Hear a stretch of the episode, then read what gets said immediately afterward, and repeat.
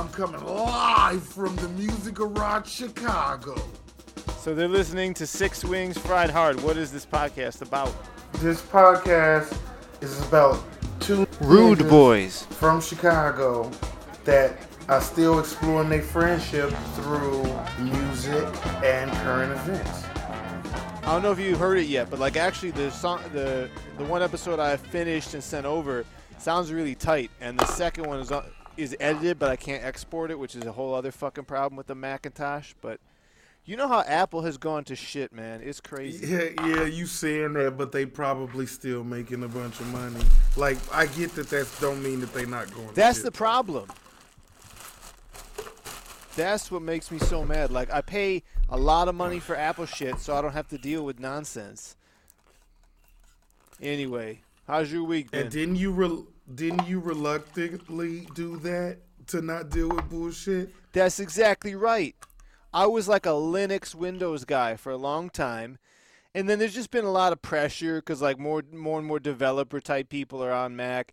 And truth be told, I was happy with it for a while. I switched over around like 2008 and stuff was good until like 2 or 3 years ago. Like when they changed the keyboard, that was the moment where Apple just went to hell. Why did you just go Dvorak on they bitch asses? People are not to know what that is. I remember you used to do that asshole ass shit at your apartment. I mean, at your house. excuse me. Um, at your house. Um, like I would just want to like go check my Facebook or something while you asleep, cause like it would be on a computer you don't want nobody to use, and the the letters would be in the right spot for a regular QWERTY keyboard, but if you hit the letters, it would be in Dvorak mode. It's like that sucks so much. No, no. I, so what it was close. I would. I had the keyboards laid out in Dvorak. So if you knew, but I usually left it in QWERTY. I was just trying to learn Oh, it, it so was I had the it like opposite. that. See, Yeah, because I, have if- it memorized, and I figured most folks did. I can do QWERTY. I feel Yeah. like I could now, so I'm surprised I just didn't go for it. Maybe I was just too frustrated because it was so dumb to me. but like, if I don't look down, I can type pretty decent. Now, especially like, I mean, not that like so much has changed, but a lot has changed. You know, like you didn't necessarily have to use the keyboard all the time in the late '90s, but it's now like. I hope they're not even teaching kids cursive. Like, what a waste of time that is. Do you really think it's so? Like, I think that's a divide Yeah. with the country right now. That might be a bigger divide than um, Storming the White House. whether you're a Trump Yeah. supporter or not. And see, yeah, and like I do want to make that clear really quickly too. There's a difference between everybody else and Trump supporters. It's like you are never going to find a group of Democrats that are like wearing the person that they voted for like a fucking logo for four years. We came Like, close with Obama. That shit is fucking. But that's different. I, I understand what you're saying, and I understood that even while I was saying it. I didn't wear him like a logo, even though I am black. But black people that did it, I get it. And if that's the reason why people did Trump for four years, then you're an idiot. sure, hundred percent. Like, because that's totally different. Like, because th- the people who were doing the Obama thing weren't even trying to like wear their political pride. A lot, especially if it was a black person, they was just wearing their black pride. Sure. it was this first thing. Absolutely. And whether people like it or not, we'll always honor our first. You know, as a people, I know we'll always honor our first. So it just is what it is. You know, even if people like have things against it in a way. And like even here, like I'll say openly in front of everybody, I have problems with what he did while he was in office, just like everybody else do. Sure. If you play, pay close attention, but that still don't mean I don't think he was the best person at the time for the job. yeah. And quite frankly, it's like Mm, almost and- embarrassing. It took so long to have a little variety. Yeah, like having a woman, like I'm glad too, but it's like, damn, especially for vice president. It's like, come on now. Vice presidents sometimes don't even do shit. Depending on which president and vice president it is, they'll literally like not do shit. You won't even hear their name. I don't think Biden did a whole hell of a lot as the vice president.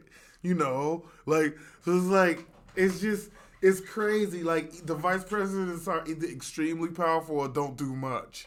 Like I think Pence did most of his work once we was trying to get rid of Trump. Like Pence really wasn't kind of doing shit. You know, like notable, really. And like, don't get me wrong, I don't want anybody writing in and saying like, giving me this long list of all the shit that bad, bad shit that vice presidents do. I get that they do some shit, but you know what I mean. Like in the grand scheme, the one that's taking like You kind of have to be like a political science student to know yeah, that. that's though. what I'm saying. Like the brunt of what we hear about, and honestly, what affects our day to day is presidential decisions a lot of the time. Yeah. I mean, yeah, a lot of people secretly hoping that he go be whispering in Biden's ear. He ain't about to do shit. That's why people wanted Hillary too. They wanted Hillary. They're like, we gonna get Bill back in there. Bill Clinton wasn't about to be doing nothing political. He's just gonna be trying to get his dick sucked in the back room or something. You know it. And now he don't have any responsibilities. That would have been a Mm-hmm. great TV show. Mm-hmm. I think Trump should make a new TV show now that he's out of a job. And it's like a reality show, but a fantasy one where he pretends he's still president. And like anything that happens to Joe Biden, he has to face the same thing, but in his version, he does a better job. You should pitch the idea. Yeah, I'm, I'm, in the sure right he has. He probably has a whole cable network. Some people think he gonna do what a lot of political people do when they finish whatever office they have, and kind of have like some type of Sunday morning Joe show. Mm-hmm. Like maybe every Sunday, this is like his political view type deal. But I don't see him going that route specifically. Because even if he did that, you don't take it seriously. It would literally just be him like yelling about Democrats. like that's Yeah. that's the funniest thing about his whole president his presidency. Actually, like he campaigned all the way through his term. It's like the whole time it was just always every time he got on stage anyway, it was like the Democrats didn't do this. Democrats the Democrats aren't ready for that. It's like you won. Now fake like you trying to bring the country together like everybody else instead of complaining about the Democrats and how they are on the other side and didn't vote for you. Like he did that all the way through. It's like what the fuck are you doing? It was a wild four years, man. Yeah. But just like That's high okay, school, though. it's done. Yeah. And and unlike that I enjoyed high school. Also unlike a lot of other people. I think high school is very one way or the other for everybody. Yeah. Loved it or hated it. I rocked out hard to our album of the week when I was in high school. This week we're talking about Hot Stove Jimmy's technically second album, but the first one most people know, Salute. Do you have any history with Hot Stove Jimmy? You might be a little young for them. I'm for sure a little young for them, and even my friends of Sky. I don't think we're deep into them. I don't think anybody, you know, like the kids I came up with. But even as I was listening to the album, it seems very on the edge of waves to me. Yeah. Like it, I feel a lot of two tone elements in it, but also hard third wave too. For sure. And like I haven't seen heard any albums after this, but like I could bet that maybe they continue to develop towards more of a third wave sound. Maybe you know I don't know. Like they could have stayed exactly the same, but like some of their like okay, for instance, like the Crombies, like a lot of their grooves felt very like Crombie songs, and I know the Crombies like a lot of those are like covers, but two tone, Mm-hmm. and that's what made me feel that way. Like um, the grooves felt like a lot of that same way, you know, like and especially with that organ in there Yeah. too. Like it just felt like it was like like the two and a half wave damn near, you know. Yeah. I Um, think of them in a very traditional third wave sound. It's interesting you say that. Some of it might have to do with the quality of the recording, which I like, but is not necessarily a perfect studio recording. It's a little raw. Oh, it's for sure raw. I thought about that a little bit even while I was listening to it a little bit. Um, which it is what it is, and I don't hate that. Yeah, it's but up it also when I hear different.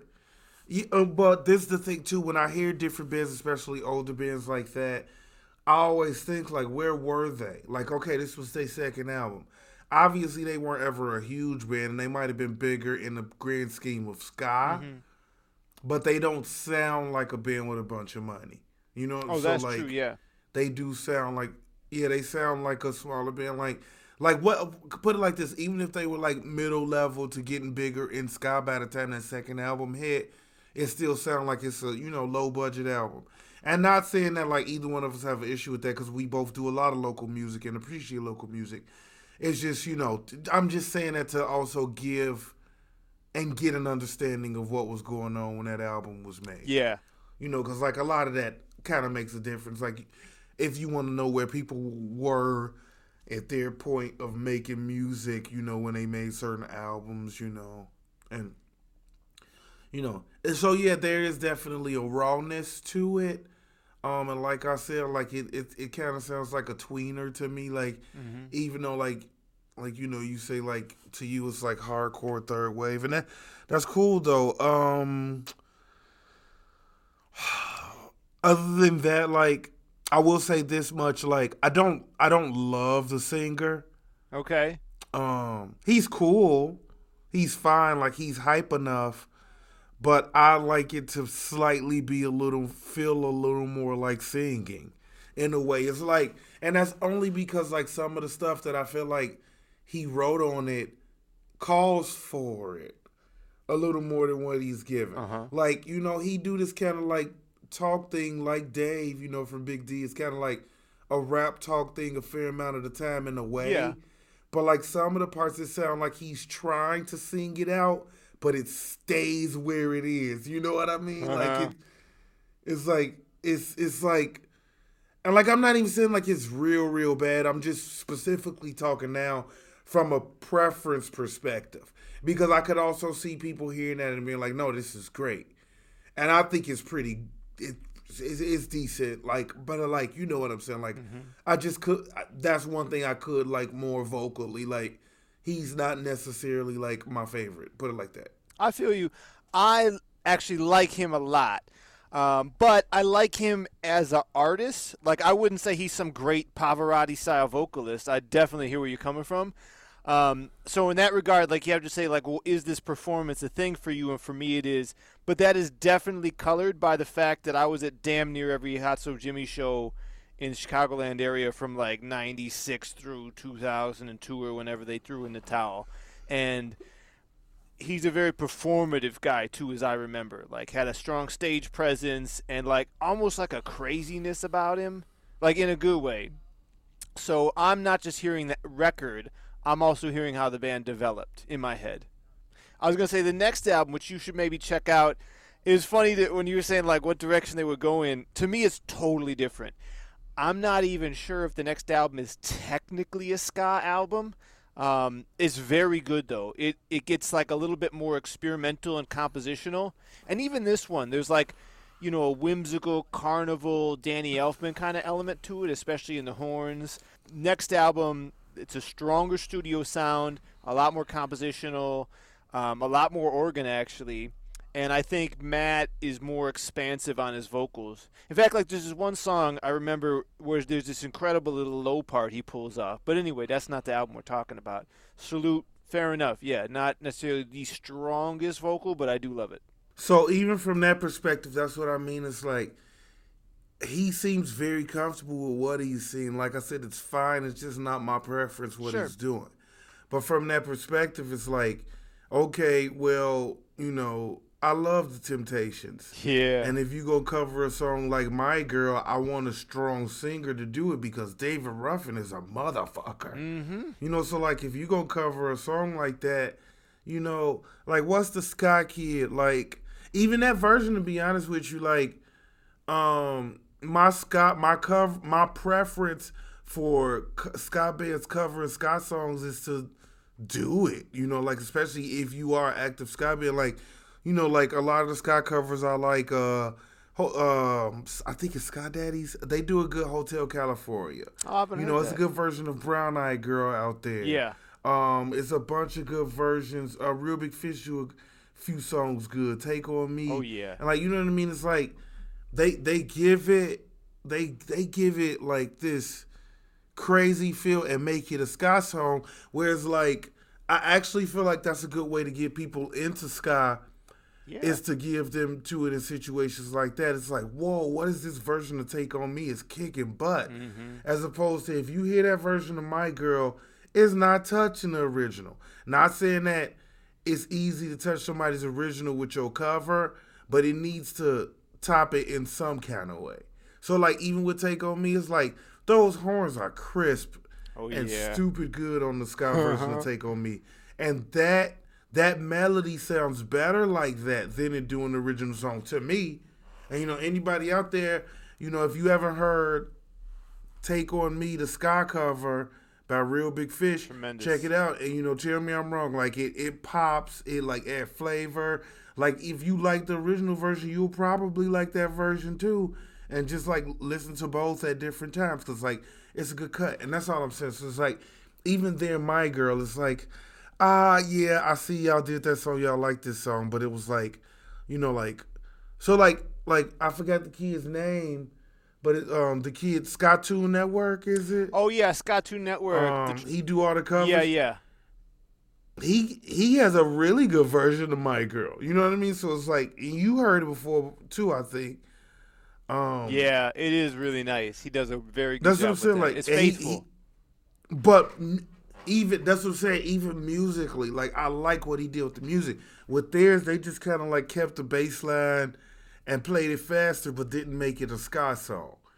And that's what I'm saying too. Like if you're gonna be a ska band covering music, I like that. But they're also I kind of I they're so early on that first of all, there's no rules to anything, right? Do what you want to do. But if you a ska band covering, um, especially if it's a straight up ska album, if you're gonna do covers, make that cover a ska song too. Yeah. You know what I'm saying? Like, do the ska version of it. Like, take us all the way around. Like, we already in. yeah, it, reinvent you know? it for us. Let's stay there. Yep. Yeah. So, um, What about the other I part of the listened. I heard the. Uh, I heard Sweet Caroline. I heard the hidden tracks. Um, that's what I'm like. It's a. You could like. One thing that I feel like you could tell from those albums too is, even though that's the second album, you could tell that they're still like it. It feel like they still within their first two to three years together. Yeah.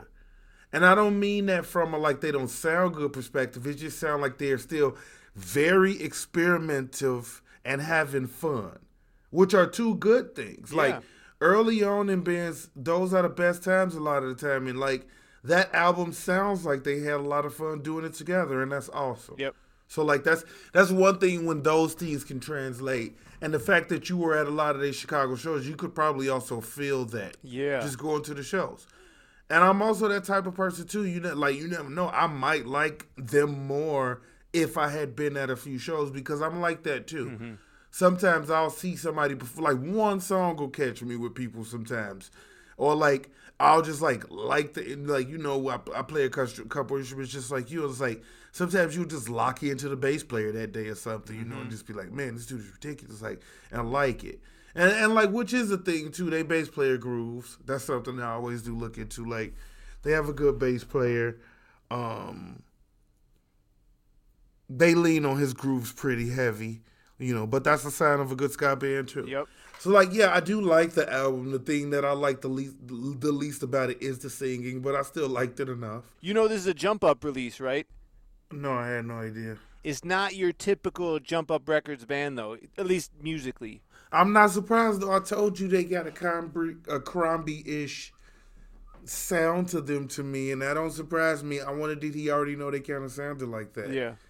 Because if he's gonna go third wave at all, this is the type of band he would do, he would get. Yeah, yeah. I don't know what you would qualify. I don't know what uh, Los Vicios would qualify as, but they they were under jump up too. Mm-hmm. Oh, that's true. Los Vicios de Papa. Yeah, that's a good point. Yeah, they're along similar lines. I know. I always because I knowing Chuck Wren, not like I know him like great or something, but like he's such an old school guy that I always kind of thought that this was Yes. a different direction for Yes. the label. Oh, another bit of trivia. It's still surprising in a way. It's still surprising in a way. What trivia do you have? Chuck told me this one time. They got sued off of Sweet Caroline, and now after that, from Neil Diamond, who's like the original guy or whatever, they have to pay something stupid like forty-seven cents off of every CD to him Why wouldn't they have just taken that shit off? because the CD's printed. It's not like today where you could just change it. Well, you could stop selling that shit. Yeah, I don't know how it all worked out, but uh, that's just a funny piece of it. I thought about that. I wasn't thinking about it while you talked about this, but like I said before, it sounded like a small town recording, which makes sense. Like you know, Jump Up is like cool enough, but like they still like smaller in the grand scheme as far as record labels. Um, so as far as getting the permission for Sweet Caroline, because after hearing the album, like I'm surprised they doing this song. You Yeah, know, yeah. like this don't seem like something they would be paying for the permission. My to. girl too. and and it's on Spotify. yeah. Oh yeah, they could still get caught for that. I'm sure. I bet you they just still haven't got caught for that yeah. because that's gonna be 94 cent per CD. For sure. And you never know. Like I could see my girls some kind of way. I could see them wanting more money. Yeah, I mean, Temptations is bigger than Neil Diamond by a lot, I think. Yeah, it's only one guy left alive though. Yeah, I saw the stage show. I mean, he's not in it, but you know what I'm talking about. They had that thing a couple years ago. I don't know what It was like a musical that was also the story of the Temptations. It was good. No, I didn't hear. I didn't hear or see that. It would probably be good. The movie Temptations is one of my favorites though. Oh, I need to check that out. Oh, it's great. The the movie version of Temptations is fantastic. And it goes up to about 20 years All right, ago. so I got a crazy connection to this album too. And I'm bringing this up not to sound cool, but to also announce I want to do a segment called Better Know a Horn Player. I'll get into it at some point where we just talk to horn players. And one of the guys I got to get is the saxophone player, Jeff Vidmont, who lived like four blocks from where I lived growing up, but I never talked to him. he was like an older dude. I think so. He went to my high school. I think he was out by the time I was a freshman by like one year. We just missed each other. Um, Mm, but he played in both the the most well known bands that went through my high school at the time, Tango Wedding Band and the Monsignors, and then ended up later in Hot Stove Jimmy. And I think was still playing with them when they turned into the Cougars. As a dude, I just I should know him some kind of way, but we never connected. I never said hello to him for some reason, but maybe I'm gonna interview him when I start doing Better Know a Horn Player. what a punk, dude. You are such a punk. Why? You scary. You looking up to this dude like he an idol or something, and this motherfucker was probably working down the street at Circuit City or some shit. Yeah, probably. No, I just mean like running in similar circles. He had to beg his boss to get off for a show, and you scared to talk to his ass. Nigga, all he was was me 20 years ago. No, right? Playing, Playing at the Knights of Columbus Hall in just- Mount Prospect. No, I'm just playing. I'm just playing. No, you know I respect those guys. Yeah. These those, those are my favorite people. Every level of musician. Every level of musician. But no, that's really cool. Like to know that you all share the neighborhood, Yeah. and one day you could tell them about that. Something was in the water, I guess, in Brookfield, Illinois. Dude, I don't know if you know this, but like I can always tell when we're near um the Dr. Manette Singer's house. Yeah, John Peacock on the north side. So, yeah, John Peacock, right. I can, because it was near a J.J. Pepper's liquor store. that's right. And that Kmart. It was near Central. Kmart is gone everywhere. Oh, okay. It was near it was near Central and I think Fullerton. It was either Belmont or Fullerton. But either way, every time I passed the intersection, I remember being over there. Like I don't know how because we only went there once, Yeah. but I know that's where it was, could because of exactly the way the JJ Peppers is sitting. And the one thing that I remember about that day is the beer that I bought because I didn't know how to drink liquor properly yet, so I was awful. And I didn't realize if you want to do it the right way, you just either get water or something you like to drink and just chase hard, hard alcohol. Like, that's better than drinking beer poorly or mixing drinks poorly. You might as well get vodka or whiskey, chug, take a shot. I mean, chug, do water or chaser, chug, do water or chaser. Totally agree. You better with that. yeah. I was, I bought like, cause you know I was cheap too. Like we, like I was broke. You know, we were real young All of us. recording that day. Um, yeah, I bought Golden Anniversary beer. I never even heard That's what that. that shit was called. I never heard of it either, but I remember it like that's what it was called. Well, you got to And it commemorate it every Kings. year on the anniversary. Get another one. That shit was six packs. It was a six pack for like a dollar ninety nine. That's why I got that shit. I'm sure I probably drank one or two of them because I didn't even like beer like that. You know, I was just Uh-huh. starting on beer, and I don't even drink a lot of beer anymore. Like I could do them better, but I also know what beers I'll drink now. And at no time in my life do I want to drink a golden anniversary beer. Even if we get a live show together and people want to shout out back to this moment, and they show up with a two dollar six pack.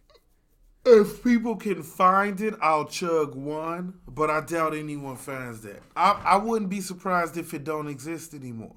Could be. But I promise you it existed. but that's not hard to find anyway. If it ever did exist, you'd still be able to find images, especially from something that recent. All right. Do you have a favorite song off this album? think Utah. Let me make sure that's the name of it. I don't have a song. Oh, that's a good one. Yeah, I think Utah was my favorite on this. You know one. what? That's the song that is like most characteristic of the sound they evolved into. So you should check out theme from a major hit. For me, it's got to be School Clothes. That was actually the first Hot Stove Jimmy song I heard. It got to be what? You said school clothes? Yeah, That was second track for me. two. Yeah, that was second for me. It has like to me, not only is it a great you know ska punk song, but that captures a lot of the elements that are like distinctively Hot Stove Jimmy to me. Yeah, that one was second for me for sure. So like it was up there because that is one thing. Period. I think the album starts off really strong. Yeah, The opening track I thought was just gonna be an instrumental at first, and then it kicks in and finishes pretty powerful. But no, like track two, I thought was going to be my favorite at first, but I like Utah a little bit better.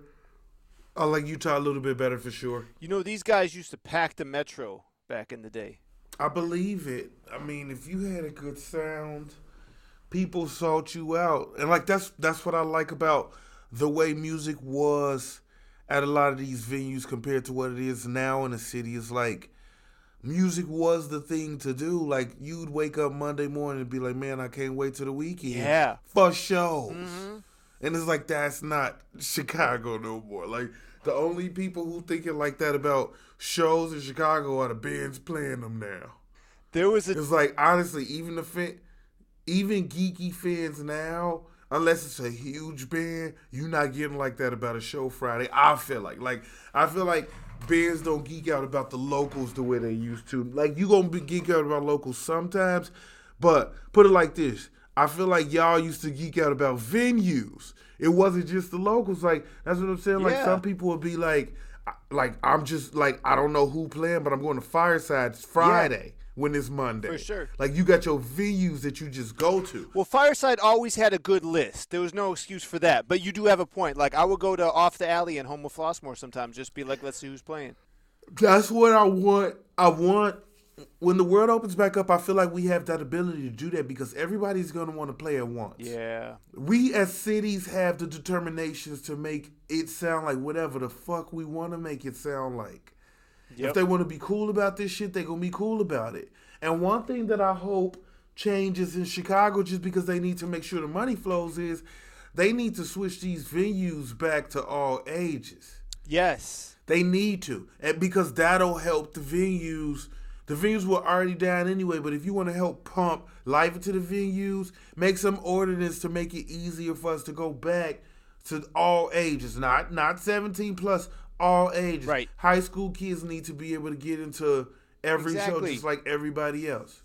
So, you know, we'll we'll see how that part goes too. But like that's gonna go a long way in determining what like our music future looks like. Dude, if it hadn't have been mostly all ages shows in Chicago when I was coming up, I don't know who I'd be today.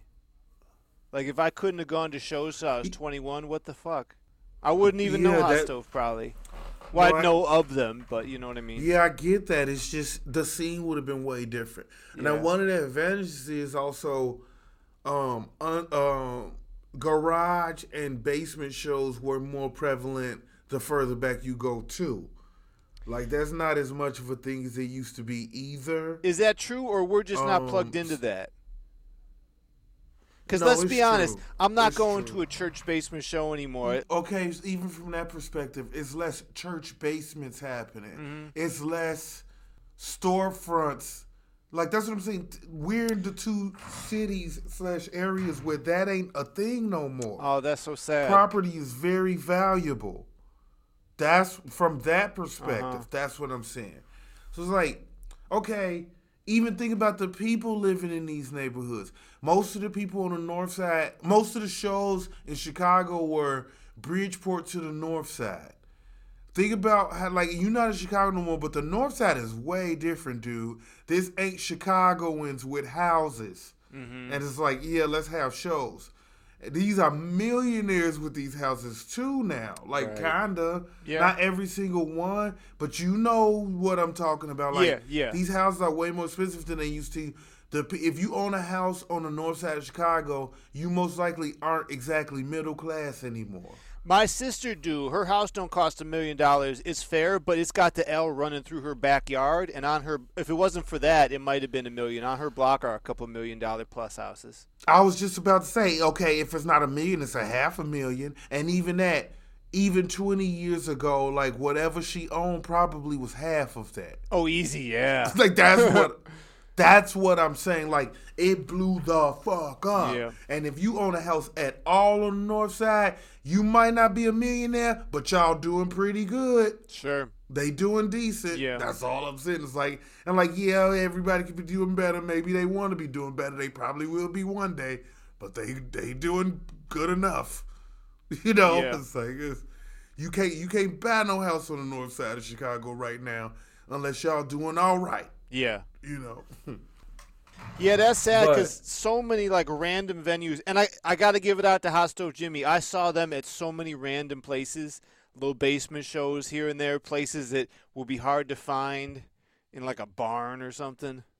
They like they were a scene Yeah, band. these to me. churches ain't these churches ain't doing stuff like that no more. Yeah. It used to be a bunch of VFWs around and did stuff like that. A lot of them stopped doing stuff like sure. that. Well, Knights of Columbus is famous. But I'm yeah. telling you, dude, it's like they won't be around like they used to. Like the best VFW in Chicago was right off Augusta, right off the highway, in the middle of the city. They used to do karaoke certain nights, but they also held shows. Running Punch played there the first couple years of us. They moved to another spot because they slowly got kicked out of the third floor of that building where they were operating this real nice room. So they had to go somewhere where it was cheaper, and I think they just fizzled out doing that type of stuff. Yeah. But that's what I'm saying. It's like any spot that you know about that's cool in Chicago is gonna go. If it's still around, it's on its last legs and it's going eventually. And I'm talking about underground stuff. Yeah, like Fireside. It's not just that we getting older and out of the loop, yeah. Because like you got to remember, like just the fact that I'm a part of Midwest Ska Fest. Okay, even the Sky Bears that do the underground type stuff, I know where they Uh-huh. play all year because I follow them. You know, like so, like I know where they play and I know what the underground places are. There are a couple. One of the most pop, like some of the most popular spots are like in Cicero and Berwyn now. Not even technically Chicago.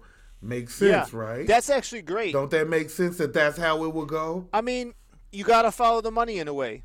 So if it is anything, that's how it's gonna go. There was, you know, for a while there would be stuff down south, like I already said off the alley. But even after off the alley closed up, there was something else in Homewood Flossmoor, like similar to the Pick a Cup Cafe on the north side. It was just like a cafe, and but the dude would have shows, more like open mic ish. But you know, good bands would roll through there, and even like weird stuff. There was some place I think I saw Tusker play there, in some weird like Calumet City area industrial park where I don't know what it was, but you open up a big old garage door and they just had a stage in there. So in spots where real estate is still flexible or just in this like transition period or whatever, there's a possibility venues could spin up and I could see Berwyn and Cicero being good for that. There would have to be bars, I would assume, right? But the problem with those venues is usually it's seven people at those shows. Mm. We got a few places that pop up like that the last 10 years in Chicago. You'll be like, man, this is a fucking awesome venue in some random suburb. But they'll book you and three other Chicago bands to play their suburb. What do you think goes happen? Mm-hmm. What do you think gonna happen that night? If you're lucky, you got somebody with a draw. Three but- paid motherfuckers. yeah. Well, we don't do that anymore, but that's how these suburban people try to book. They don't know what they're doing. You got to get the right bookers in these places. Yeah, for sure. There are entire setups of people who know what they're doing. We just need it to become more universal within the community. And with, like so, like if this is the Chicagoland area, especially when the world opens back up, it would be great if it's like, hey, the entire like you could go to any venue across the entire city and like you go find some good shit, or maybe like okay, this venue is good, but it's mostly known for this. This venue is good, but it's mostly known for that. Remember when we played in Michigan? Like even that Grand Rapids, it was like remember we had to play make a choice between the two places and we ended up playing the skeletons because it was a better show Yeah. but it's like skeletons in that other place with the uh, elderly people apparently was two blocks away and they was both rocking shows every friday and saturday incredible. but rocking them Yeah. how are we not able to do that in chicago i don't care that there's other stuff to do in the city we should have a music scene Right. the people who like that type of stuff should be added. Yep. Just like they used to be. Yeah. It don't matter that phones are bigger, this, that. Everything else keeps their people. And this don't even have to have anything to do with it being about ska. This is just any scene holding up in Sure. Chicago, and it's not. Yeah. Because even any venue I think of, like Fireside, in my mind, like, oh, that's a great ska venue. But there's plenty of genres where people saying the same shit. I mean, not metalheads maybe, but like emo kids, punk kids, just general rock. I remember when the Yeah Yeah Yeahs really kind of got like was playing constantly at the Fireside and then turned into a huge band. You need a place that's just known for good indie music and everybody shares it. If you could, would you buy the fireside? In a minute, that's my dream. Like I'll overpay for it eventually. I was just about to say that's the dream. Like I really wish we like yeah, if I could get rich, whenever they sell, if it's possible to do it, even if it's like, because I know it's a dream of yours. Yeah. So even if you gotta go find help because you're not ready, like you know what I mean? It was like, oh, I need investors. Interesting you say that. I'm, I'm working up to that maybe. Like, Linda and I are starting to dabble on the real estate side. Like, you know, we got that duplex now that we bought, we're renting out. We're not commercial and we're real small time, but I'm hoping maybe a lot of lucky stuff could happen. I could be in a position like that. Yeah, Fireside number one. Well, I'm gonna stalk Fireside because I don't want them to sell to somebody else. I'm just gonna stalk them in case they ever do. I just want to kind of follow them. Yeah. Because that's the dream, man. Like if we ever actually get Fireside, all it takes is the right people to make that a venue again. Yeah. Cause it's like fine, bowl if you want. Like we could make it a bowling alley too, Oh, yeah, there's going to be bowling optional shows. but it's gonna be distinct nights where people know this is about the music. Exactly. That's the priority. That could be like that again. Yeah. And I will keep the bar separate and in the front with a different door so it could be all ages and there's no bullshit. Do you remember we were having Well- this conversation when you were out here and Vanessa was here? Mm-mm. And I was talking about like if I got crazy rich, like if something amazing happened with my company and I sold it, the first thing I want to buy is Fireside, obviously. And then what I said next, now I'm going to say it the way I said it that day, realizing that you need a little extra context for this. But I said, and after the Fireside, if I could get control of the Middle East, that would really be the dream. That sounds about right. The Middle East is a famous venue in Boston that Big D was always playing at back in the day. Ah, yes.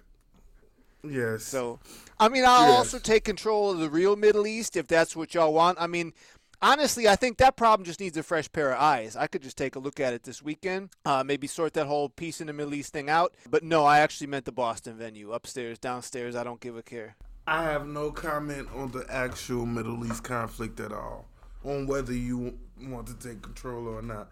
I don't want the government following me over some shit that, you know. I have no ties to the Middle East. But yeah, then I'll have to pick a LA place, which is funny. Like I'd rather own those two places before anything local for myself.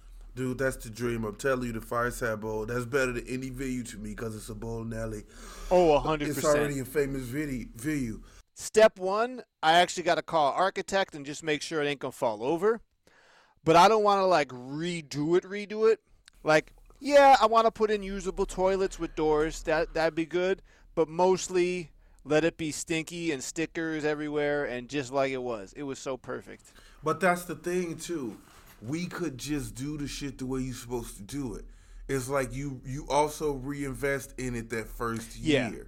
For example, it's like you like yeah we probably gonna make the money back on the door, but you force certain shows. Like you tell like like okay I, I know they probably not gonna play because that drummer died, but it's like you you offer the impossibles like as much as you can to play. You know what I mean? Just one night. Sure. Just one night. Yeah. Yeah. You know. I don't want to speak on behalf of any bands, but I bet most people you'd ask would do it. Yeah, if they ever played there before, they probably do it again. And then there's gonna be a bunch of new bands that want to add their names to it afterwards. Uh, exactly. Like that's what I'm saying. Like all if we actually had it, all we have to do is be emailing as the fireside. Right. And it'll be automatic. Like that's better than being a talent buyer. Cause there'll also Oh, be some bigger bands that'll do it too. Like, like T- I think like cause Taking Back Sunday they play Chicago at Beat Kitchen a lot. I bet you them and some other bands as big as them that know what the fireside is will do one offs for us there. I mean, how could you not? It just has, like, people know the name CBGB's a little better, as, you know, the famous punk venue in New York that ain't there no more, but it don't hold a candle to the fireside for me. No, but like that's the thing. You you build off of the legend that it already is and make Yeah. it bigger than all of those places. Remember last April when we saw U.S. Maple? But no, yeah, that that's that's the way to make of like you.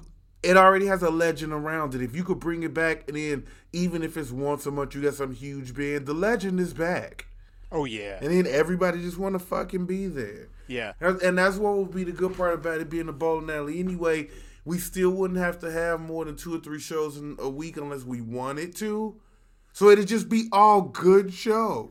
Well, and that's the funny part too. What the audience probably doesn't realize about you is that if there's one thing you might love more than ska music, it's probably bowling. Oh yeah, oh yeah. And you would know how to do that right. Like I, I couldn't help with that. Aside from like you know financing, management stuff, like but you wouldn't even. I'd hand it you off. You wouldn't even have to. Right. But even managing, that's what I'm saying. It's like you can manage anything because you can manage. But I've hands on seen people manage a bowling alley and get the idea. Like that's that's what I'm saying between the two of us. But also, even if you were hiring for a bowling alley, finding somebody to work the back of a bowling alley, yeah, you could probably find that in yellow pages. But I I could li- I literally know people like where I could be like, oh no, call these dudes. They work at these bowling alleys now. They the best.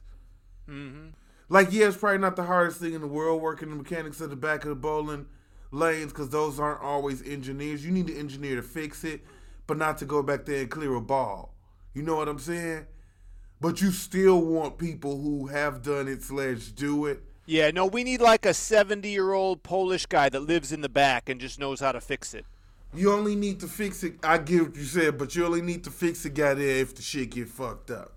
But as far as the everyday just returning shit, it's a lot of people who do that. But like known. But like that's what I'm saying. If we had a bowling alley, I could call people tomorrow. Like you just fill it with bowlers. Did you pick out next week's album of the week yet? I actually did. I'm trying to remember the name of it. It's by Suburban Legends. Oh, good. You know, I obviously know them and like them, but I don't know the catalog super well, so this will be fun. Yeah, so I wanted to start doing this where we could help more people get into it a little. Yeah. Um, You mean less obscure Like- bands than what I'm picking, or more? Yeah, we gotta ease in. I picked the obscure one too, but what we gonna do is uh we gonna do dreams aren't real, but these songs are. So maybe people can listen along. We'll start doing that. We'll announce the next one at the end of this one in case people want to listen to it and hear along.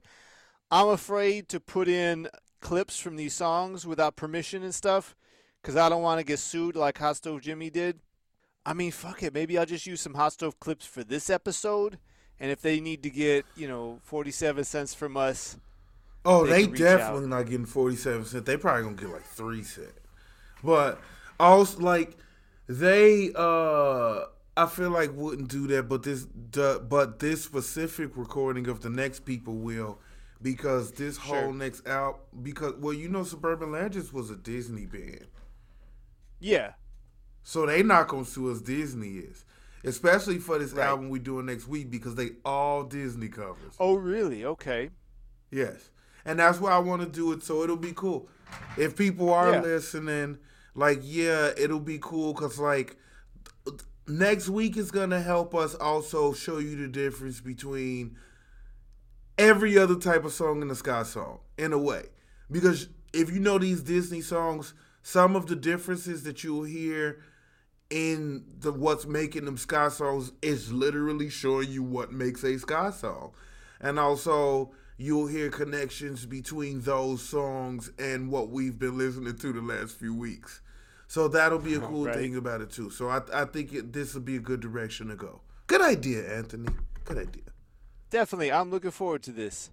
I, the first time I saw them, they were opening for Big D at the Bottom Lounge, the original Bottom Lounge. That is a sick show. Four horns unmiked. My favorite. Oh, I'm sure because they got some bomb, especially in that bottom lounge. They got a bomb horn section. My favorite song of theirs, period. Personally, like I don't listen too too deep to them, even though I've listened enough. Autumn at the park. Autumn in the park. That'll probably be my favorite song of theirs, no matter what. So bonus listening for anybody out there. It's just a real good ska song to me. Period. Top ten to me for sure. Like that's what I'm saying. Like I really like that song. But you should check that out too, uh, Kyle. Cause like the beginning, the beginning, like first 20, 30 seconds is just horns. Will do.